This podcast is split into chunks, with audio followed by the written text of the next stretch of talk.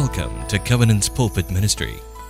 Covenant Evangelical Free Church believes that the Bible is the Word of God and that God's Word is vital for life transforming Christianity. We trust that you will grow to know the Word of God and, more importantly, the God of the Word as you hear this message today. May God bless you as you open your heart to His Word.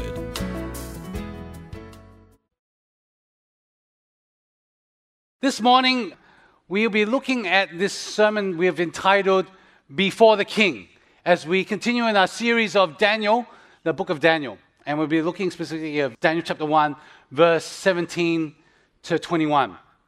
As we start this sermon, I want to present to you an idea. And this idea hopefully illustrates the eternal sovereignty and the eternal presence of our Almighty God. So I want you to imagine that a dash, this dash, represents all the seasons, a season of your life right now, or a stage of your life right now.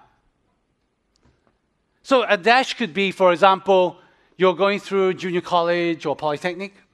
A dash could represent that you are going to get married and uh, going to have children, and you go through that journey.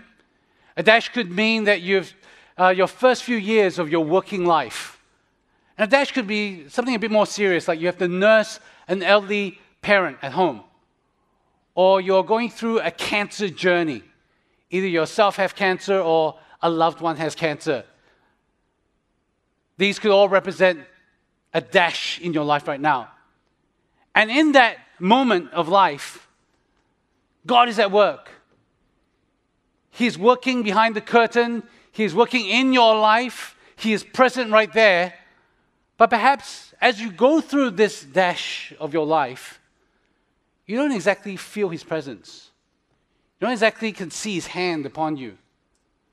And so the irony is that sometimes we recognize the hand of God upon our life in retrospect. When we look back at it, we go, yeah, actually, I did see how God did this. I did, I did see how God introduced this person into my life. I did see how God was at work. And we could consider our whole life at the end of it, we could see the hand of God upon our life. But right this moment, we may not be able to exactly see it. Now, I want to also suggest if we look at the bigger scheme of things, our entire life could be considered as one dash. And so, actually, in light of the entire world, we are amongst many other dashes here. And God is at work in all these lives, these billions of lives, amongst all the chaos and calamity of life and all the confusion of life. God is at work and He's actually in control. For those of us who are Christians, He's speaking to us, He's working in us. We can see His hand upon us at work.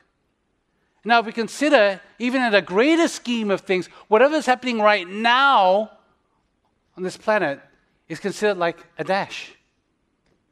That's not to make light of what's happening in the world today, because there are many pretty serious things happening COVID 19, Ukraine war, even the devastating earthquake in Turkey and Syria. But God sees all this in his eternal sovereignty and his eternal presence is still here. We see in human history his hand is upon the different lives that have lived through history, and we will see that happen until the end of time. How do we know all this? Because in the Psalms it talks about how God sees all of us. He can see within our soul right here in this present day. And we know that God is eternal. He can be in history, He's there at the beginning of time, the end of time. We know this because it says in Genesis chapter 1 that in the beginning there was God. It was before time was actually created, before the sun was created, God was already there. We see God working through time. Because in the Bible, we see how He was present in every single aspect of life throughout the Bible. And we know that God can actually catapult himself into the future, but yet still be in the past because there were prophecies and they all came to pass as we look at Scripture. See, God is eternal. He's beyond our time, yet He's within our time and He's very much in our lives. He is at work. As we reflect on that magnificence of God, I'd like us to zoom in to history at the time of Daniel. Scholars estimate that Daniel was born around 620 BC. Now, that's a pretty long time ago. And he was born an Israelite. And the parents named him Daniel, which in Hebrew means God is my judge. In other words, was dedicated to the Lord God Yahweh from birth. And so, as Daniel grew up as an Israelite, he would have heard stories in the past of his origin that Abraham is the father of his nation. God appeared to him, Genesis 12, Genesis 15, that you will be the father of a great nation. And out of you will come many ancestors, as many as the stars in the sky. You are blessed to be a blessing. And then throughout history, God will raise Joseph. He will raise Moses. And from Moses, God will establish his covenant relationship with the Israelite people. He'll say, You will be my people, I will be your God. I will love you, I'll be faithful to you. A covenant relationship is a sacred relationship. It's like a legal contract, but has that sacredness around it. So there are conditions. You see, God will love them, but the people must return to worship Him and obey and follow Him, trust Him. And it will continue on all the way to the time of Daniel. And that's where we hit Daniel chapter 1, which is in some sense like a dash. That whole chapter there is a significant episode in the life of not just Daniel, but the people of Israel. You see, Daniel chapter 1 there's a dramatic beginning. It starts with the Babylonians, the mighty empire of Babylon, invading Jerusalem. And the entire nation fell. And so the nation of Israel lost their country, their land. They lost their earthly king. And they lost the temple, which was a sacred place of worship. They lost the sacred things in the temple and worse still, as they were captured, they had to take on new names. They were stripped of their identity, so they lost their identity. And a lot of their names were steeped in their belief in Yahweh, the Lord God. And so now Daniel had a new name. And that name was dedicated to a Babylonian pagan god. But in spite of all that, the loss of land, the loss of an earthly king, the loss of the temple, the loss of their identity, their names, it could not strip away his and his love and his trust in the Lord God, Yahweh. He held on to it, and we see that indicated in Daniel chapter 1, verse 7, where it says there that Daniel refused to be defiled by choice food offered by King Nebuchadnezzar. Daniel made the choice that I shall not eat of the food of the king provided because I believe my food is provided by the Lord God. I shall not defile myself. There was something within Daniel that would not compromise his faith. He was in the world, but not of the world. He would not conform to the pattern of that world, but allow God to transform him from the inside out. then we hit verse 17. And this is what it says God gave these four young men an unusual aptitude for understanding every aspect of literature and wisdom. Now, you see, when they were captured, when the Israelites were captured, something very significant happened. King Nebuchadnezzar ordered that all the handsome young Israelite men that have some education, some ways of thinking, as well as have some royal pedigree, will be gathered together and they would be assimilated into Babylonian culture. And the way to do that was to indoctrinate them, teach them the language first. And from the language came the culture and the values, which were very intertwined with their Babylonian worship of pagan gods. So they tried to twist it all for them so that they would eventually be, in some sense, brainwashed and spirit washed of their belief in Yahweh.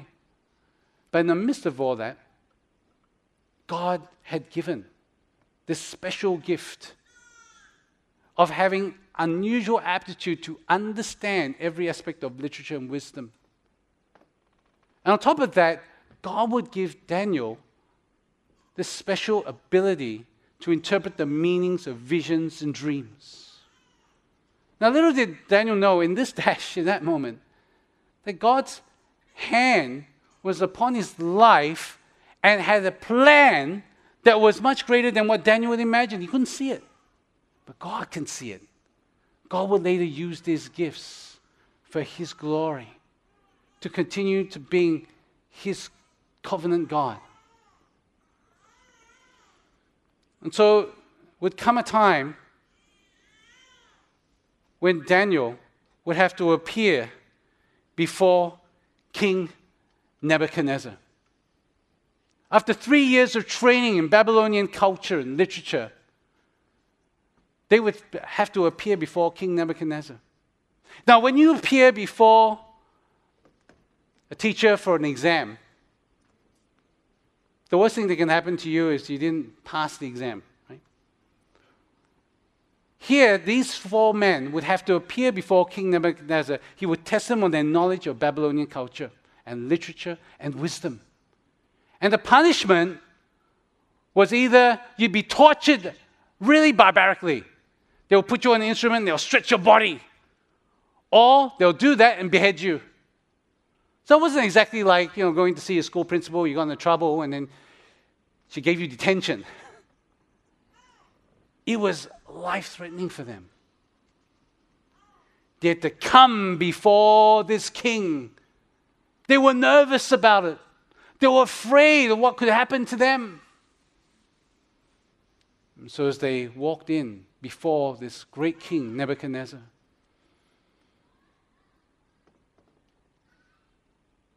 The tension, the stress, the pressure was there. And they appeared before this king.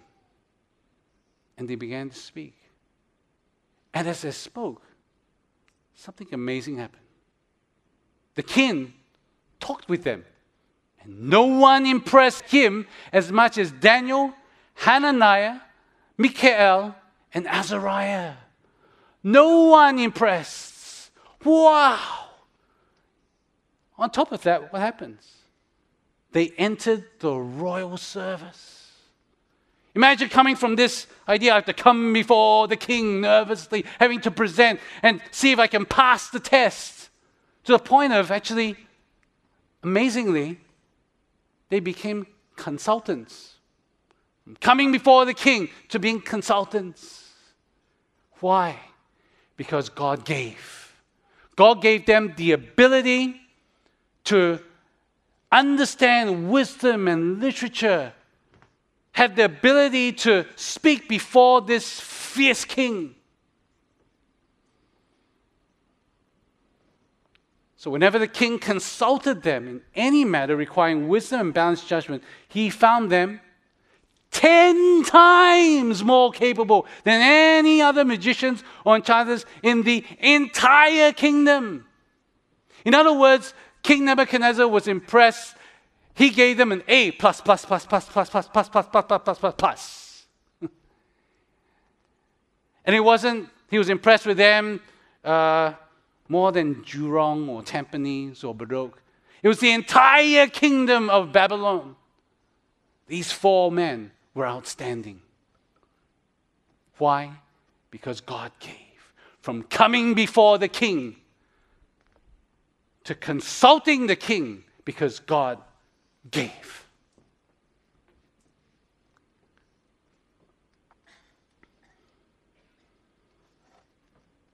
I want to think a little bit deeper about this. You see, for the Israelite people, they thought that all was lost. They lost their land. They lost their earthly king. They lost the temple. They even lost their names and identity. They had to be indoctrinated into a new culture. All seemed lost. But the covenant God remained. The covenant God was still on his throne. He was still at work. His eternal sovereignty and his eternal presence was with his people. How? Consider this as Daniel stood before the king, the presence of the Almighty God had entered the royal palace through his servant Daniel.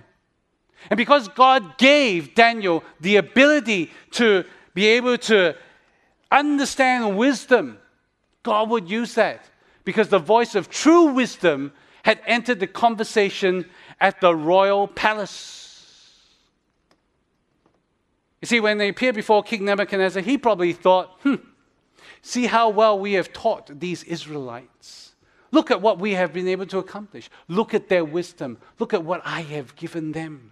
But actually, it was God who gave the ability to Daniel and these three friends. And so, therefore, actually, King Nebuchadnezzar was amazed by the wisdom and the judgment of the Almighty God.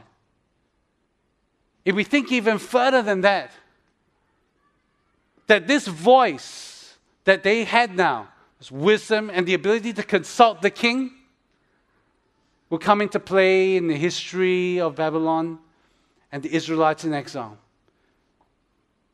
Because now Daniel could influence public policy, economic development. He could even have say in the way that they navigated their worldviews and their pagan God understanding. Because we will see in Daniel chapter 2 that King Nebuchadnezzar will have dreams that would disturb him. And God had given to Daniel the ability to interpret visions and dreams. And out of all the magicians in all the land, Daniel was the one who could interpret and he impressed the king so much that he would say, Wow, your God, Daniel, your God is greater than all the other gods. And he would place him in a position of great influence. He became almost like the, what we would call today the prime minister. He was in charge of the provinces in Babylon. And he was even in charge of the wise men. These wise men were the magicians and the enchanters. In other words, he could speak into the lives of people who worship the pagan gods. And through that, God's presence will be felt amongst his people.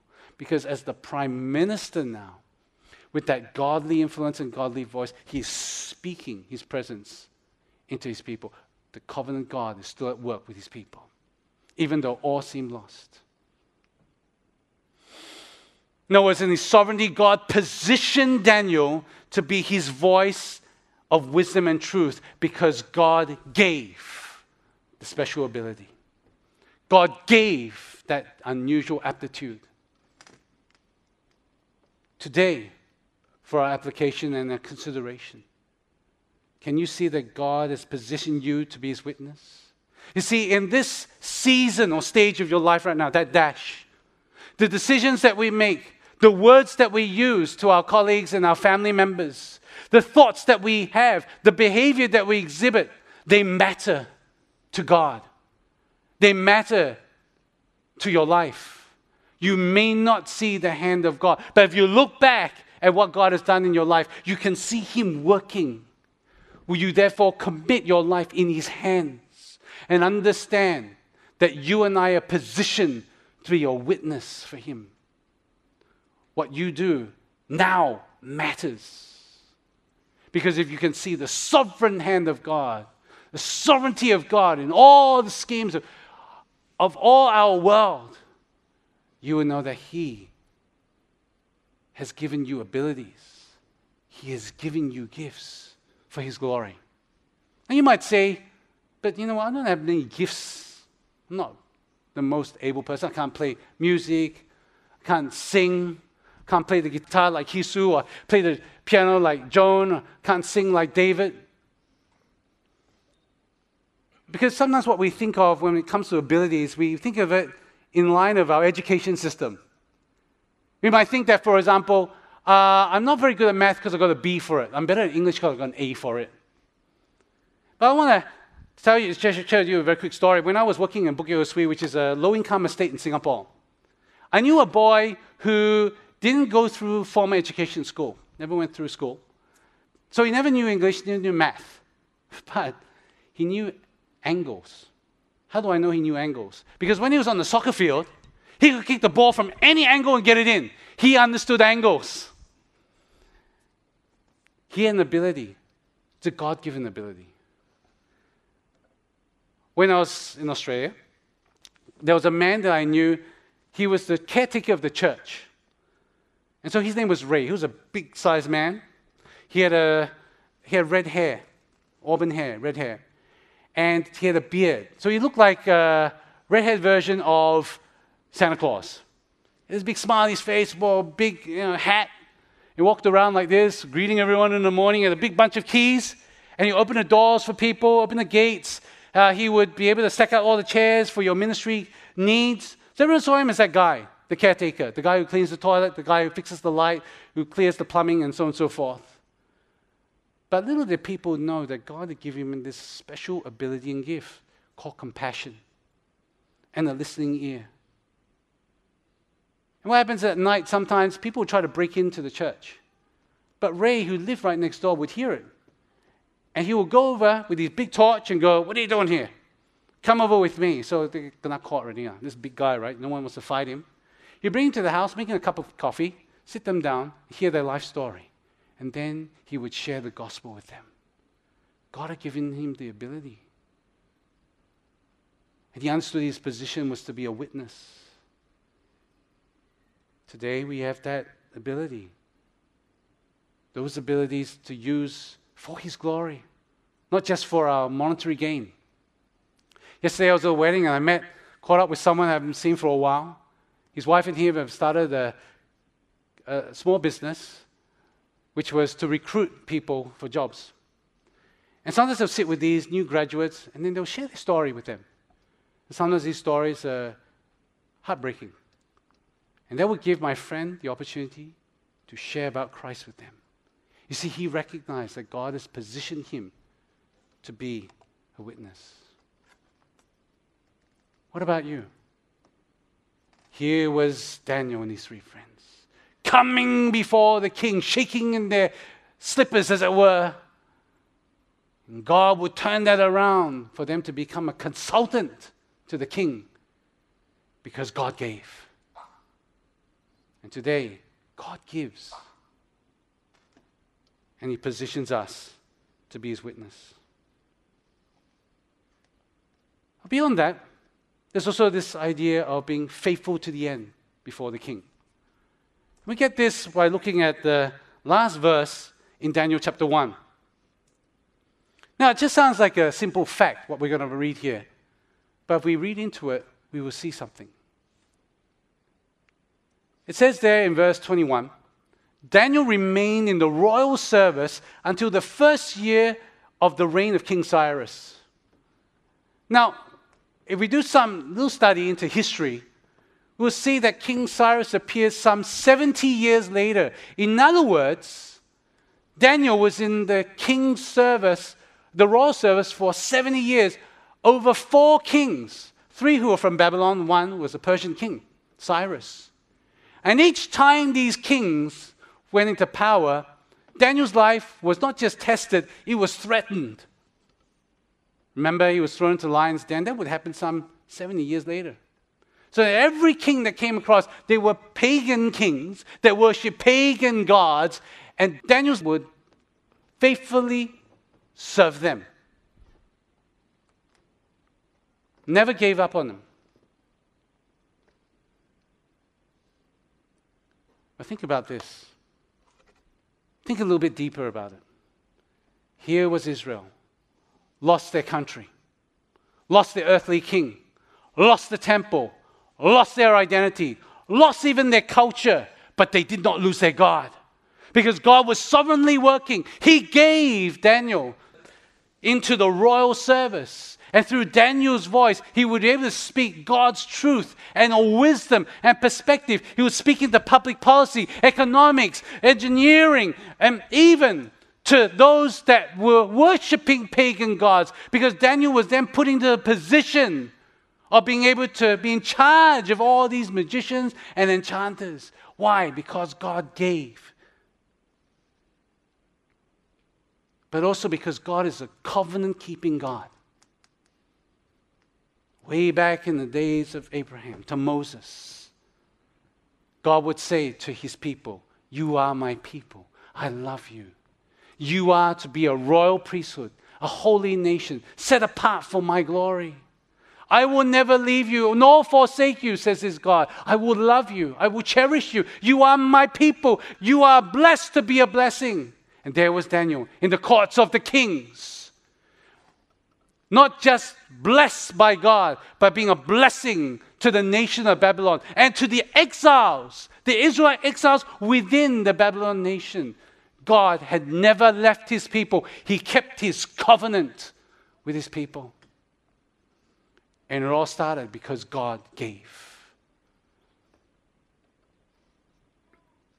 So if we consider this together, all seemed lost for God's people, yet God remained faithful. God had never abandoned his people. Babylonian kings reigned and went, yet God sustained his faithful servant Daniel throughout 70 years.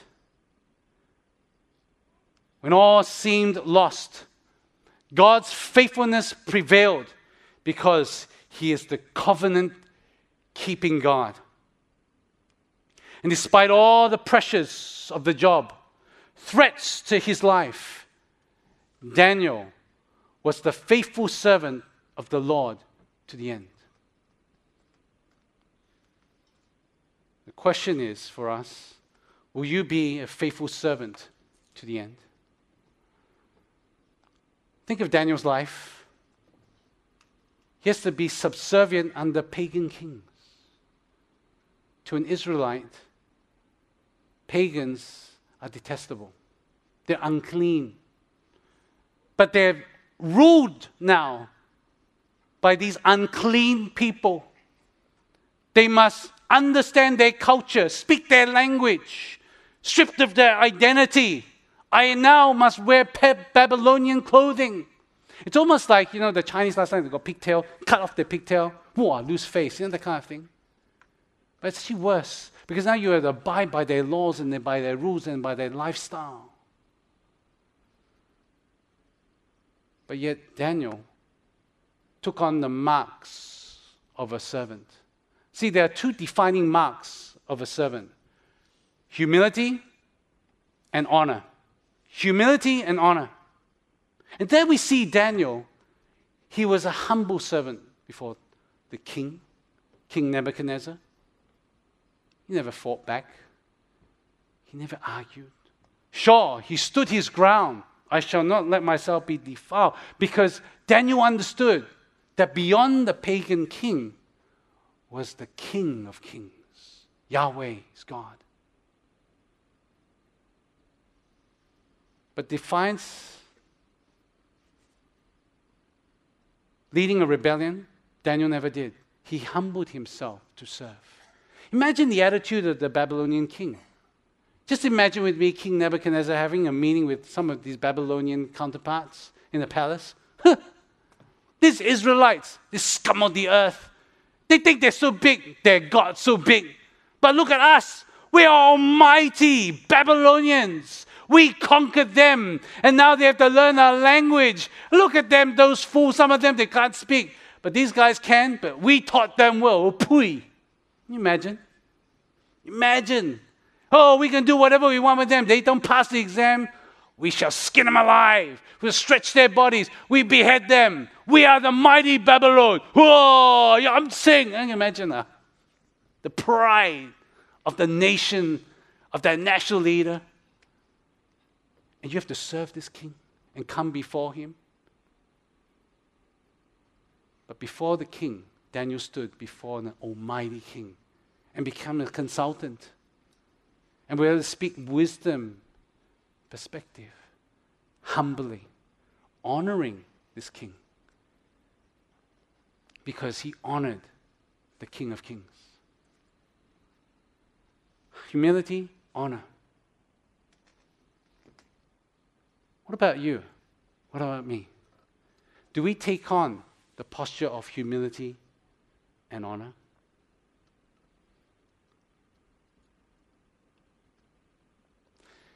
Sometimes when we come to church, we'll hear me make an announcement.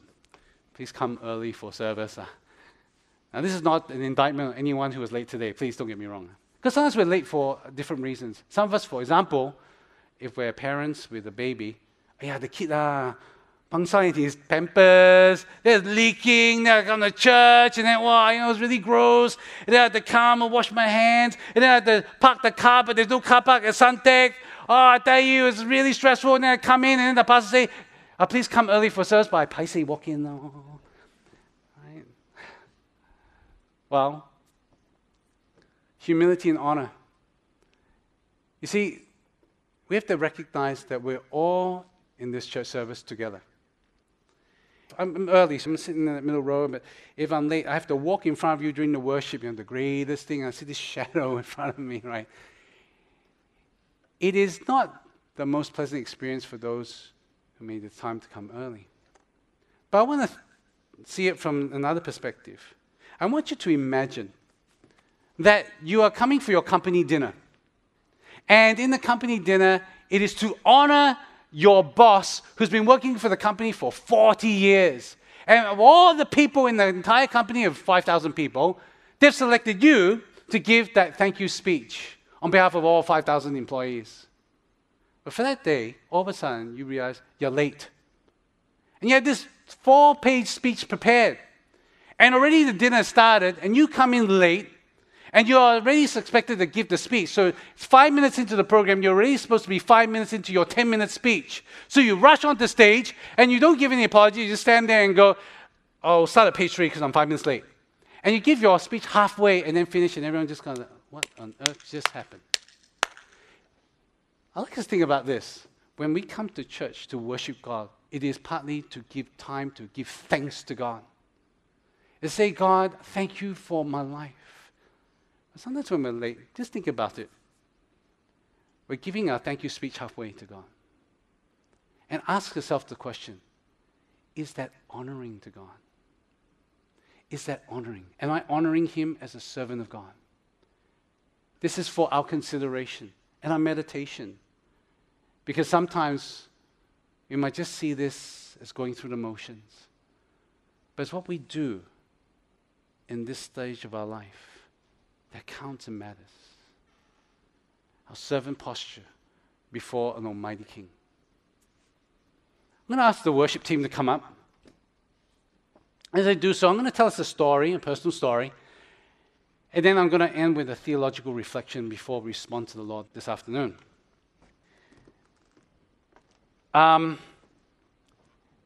I want to start by saying, you know, sometimes when people think, oh, you know, pastors are ministry staff, op staff in Covenant EFC, wow, they must work in the best environment, uh, very godly environment, lots of godly people. You know, they, they go to the office at uh, the ACK Center, which is named a certain kind of center, which means we're all Christ Master people, and we're all very polite to each other, like, oh, good morning, Sister Mia. Oh, good morning, Pastor. Oh, no, no, Reverend Matthew. You know, oh, hello there, Reverend Edmund Chan. Oh, hello, hello, Reverend Dr. Chua Chung Kai, if, if that's not a mouthful enough already.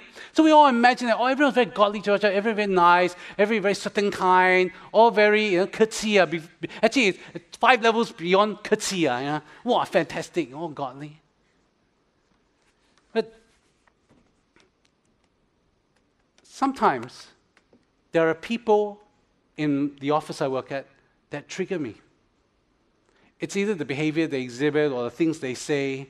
It sounds like I think to myself, well, you know, so how for what? Ah, you know, that kind of thing goes on in my mind. So people trigger me. And there's this monster inside that eats into my heart. And once I get back at them, sounds like, you know, that kind of idea. Not very godly, right? Not very pastoral, right? A little bit shocking. So he came across Circuit Breaker. I was in charge of the online service. So if you've seen our online service, right, we had two phases of online service. First was shot in the studio, and suddenly everything was shot in people's homes. So you see musicians in the home, right? You might recognize some of them. Singer was singing in front of their toilet, right? then Sharon sang in front of their toilet. Then suddenly you see Joshua on the piano in his bedroom, and you see uh, David besides the TV in the living room, right? To put all that together was a huge team of five people. I think along with me of this, a production of Friends, Friends uh, TV sitcom, half an hour show, half an hour show, uh, has over 120 production staff. We're putting on a church service every week that's over an hour with all these complexities around it. It was so stressful, I was getting one to two hours sleep at night for four months. And same with the rest of the team.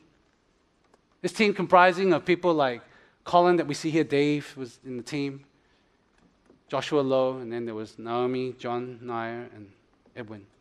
It was highly stressful. We were under enormous pressure.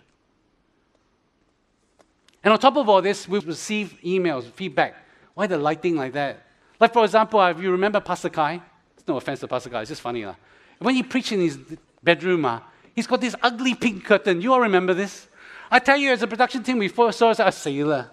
This curtain is so ugly, you know. I actually prayed, God, please, in all your sovereignty and power, perform the greatest miracle. If you can part the Red Sea, you can turn this curtain into white color, God. You know, that kind of thing.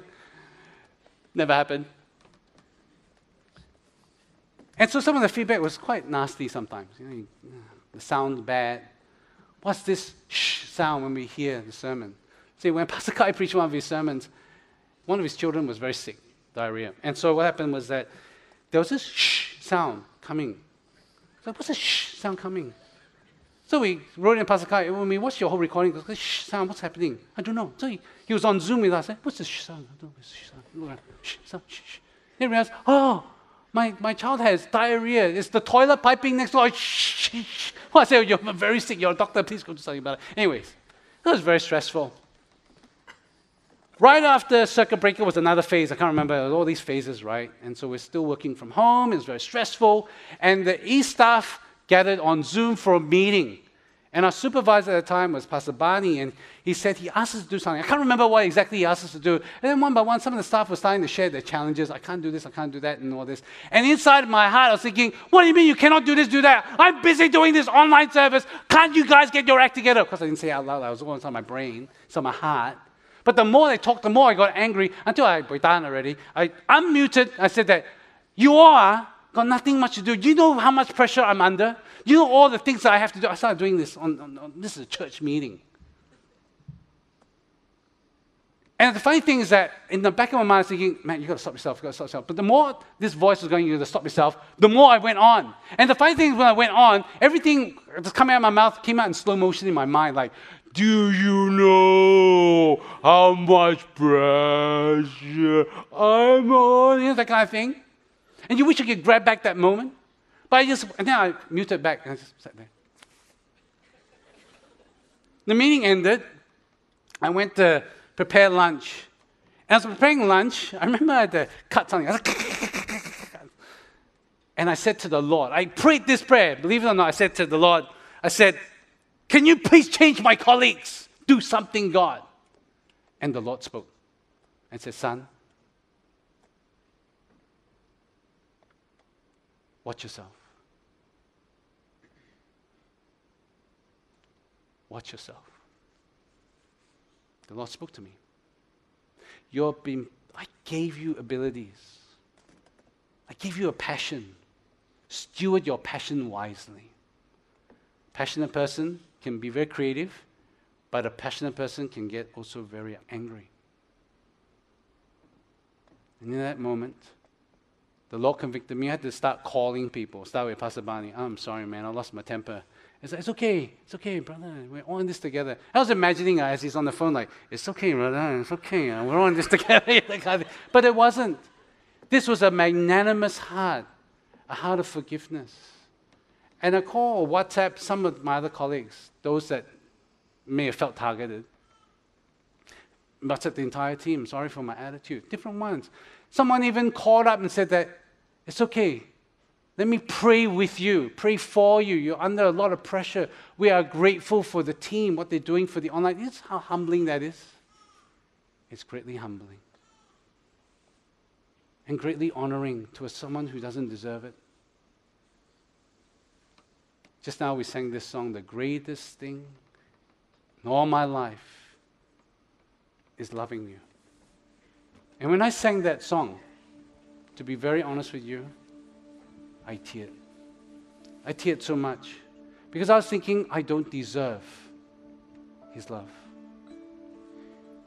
You see, in all of human history, there was one dash that meant a lot to all of us here was Jesus. And God gave his only son. And his position was a servant, faithful to the end. Oh, the little children came running over. The society that despised them, no, Jesus let them sit in his lap. A woman who had many boyfriends, Jesus engaged with her. An adulterous woman, the Lord Jesus extended mercy to her. A leper who was considered unclean, the Lord touched the leper and healed him. Jesus, the sinless Lamb of God, went to the cross for our sins, positioned to be the Savior of the world to a world that has rejected Him. Jesus died but rose again and offers hope and eternal life for each of us, positioning us to be a witness, to be faithful to Him to the end, because each of us must now stand before a King, this King who gave his life for us. As we respond to this message from the Lord, we're going to sing this song, The Greatest Thing. And if this sermon spoke to you and something is stirring your heart, as with this song, I want to invite you, if the Lord is stirring something in your heart as a result of this sermon, is to stand and sing this song. Don't stand because someone else stood. You stand because God is stirring something in your heart this day. I'm going to give us just 20 seconds just to reflect. God, what are you speaking to me? And then, if you feel the stirring of the Spirit of God, would you join me in standing before our King to sing? Let's have this just moment of just reflecting.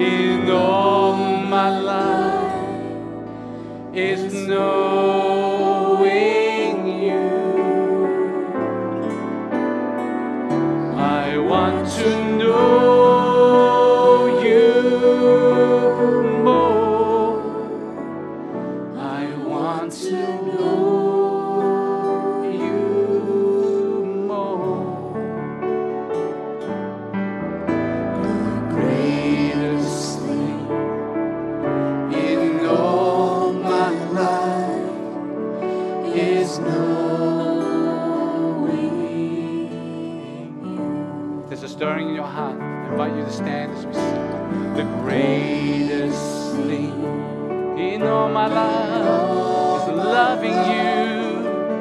Is loving you. Would you lift your hands before the Lord and sing this as your prayer? The greatest thing. The greatest thing in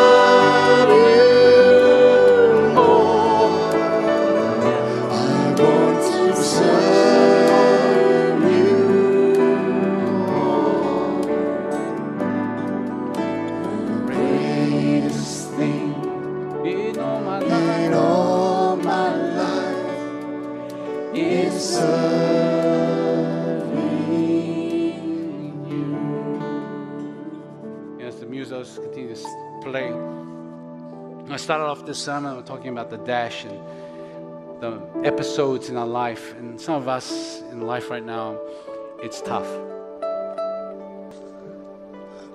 I met a couple this morning going through their cancer journey. That's not easy. But something was said by the husband. He said, Pastor, we've come to a place to say we surrender. And sometimes when we ask for things for God, we ask for healing, we ask for that. But what we ask for is His presence. That's it. Whatever happens will happen. I just ask for His presence. That moved me greatly. Because we ask for all kinds of things from our God. But what He asks of us as a covenant God is that we be present with Him. That's it. So, what we do in this moment of our lives counts. As the verse in the song says, the greatest thing in all my life is loving you, God. And I'd like us to do this. I'd like us to stand, each of us, lift up our hands, lift up our voice, and sing this from the depth of our heart. The greatest thing in all my life is loving you. We're going to up a key and we're going to sing this with all our hearts. Are you ready? Here we go. The greatest thing, the greatest thing in all my life is loving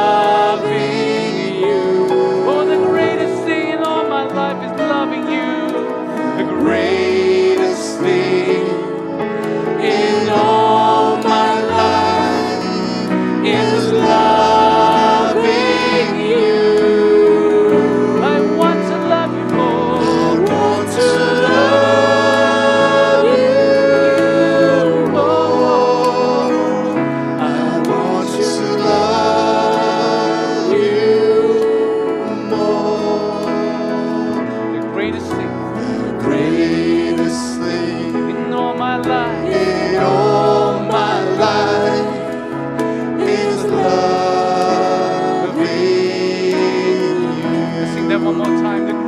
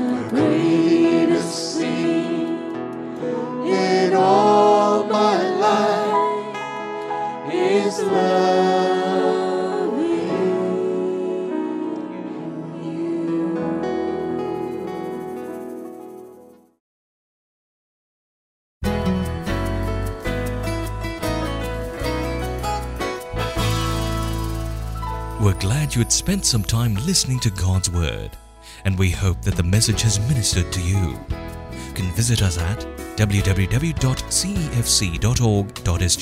for more sermon titles. God bless you in your spiritual pilgrimage ahead.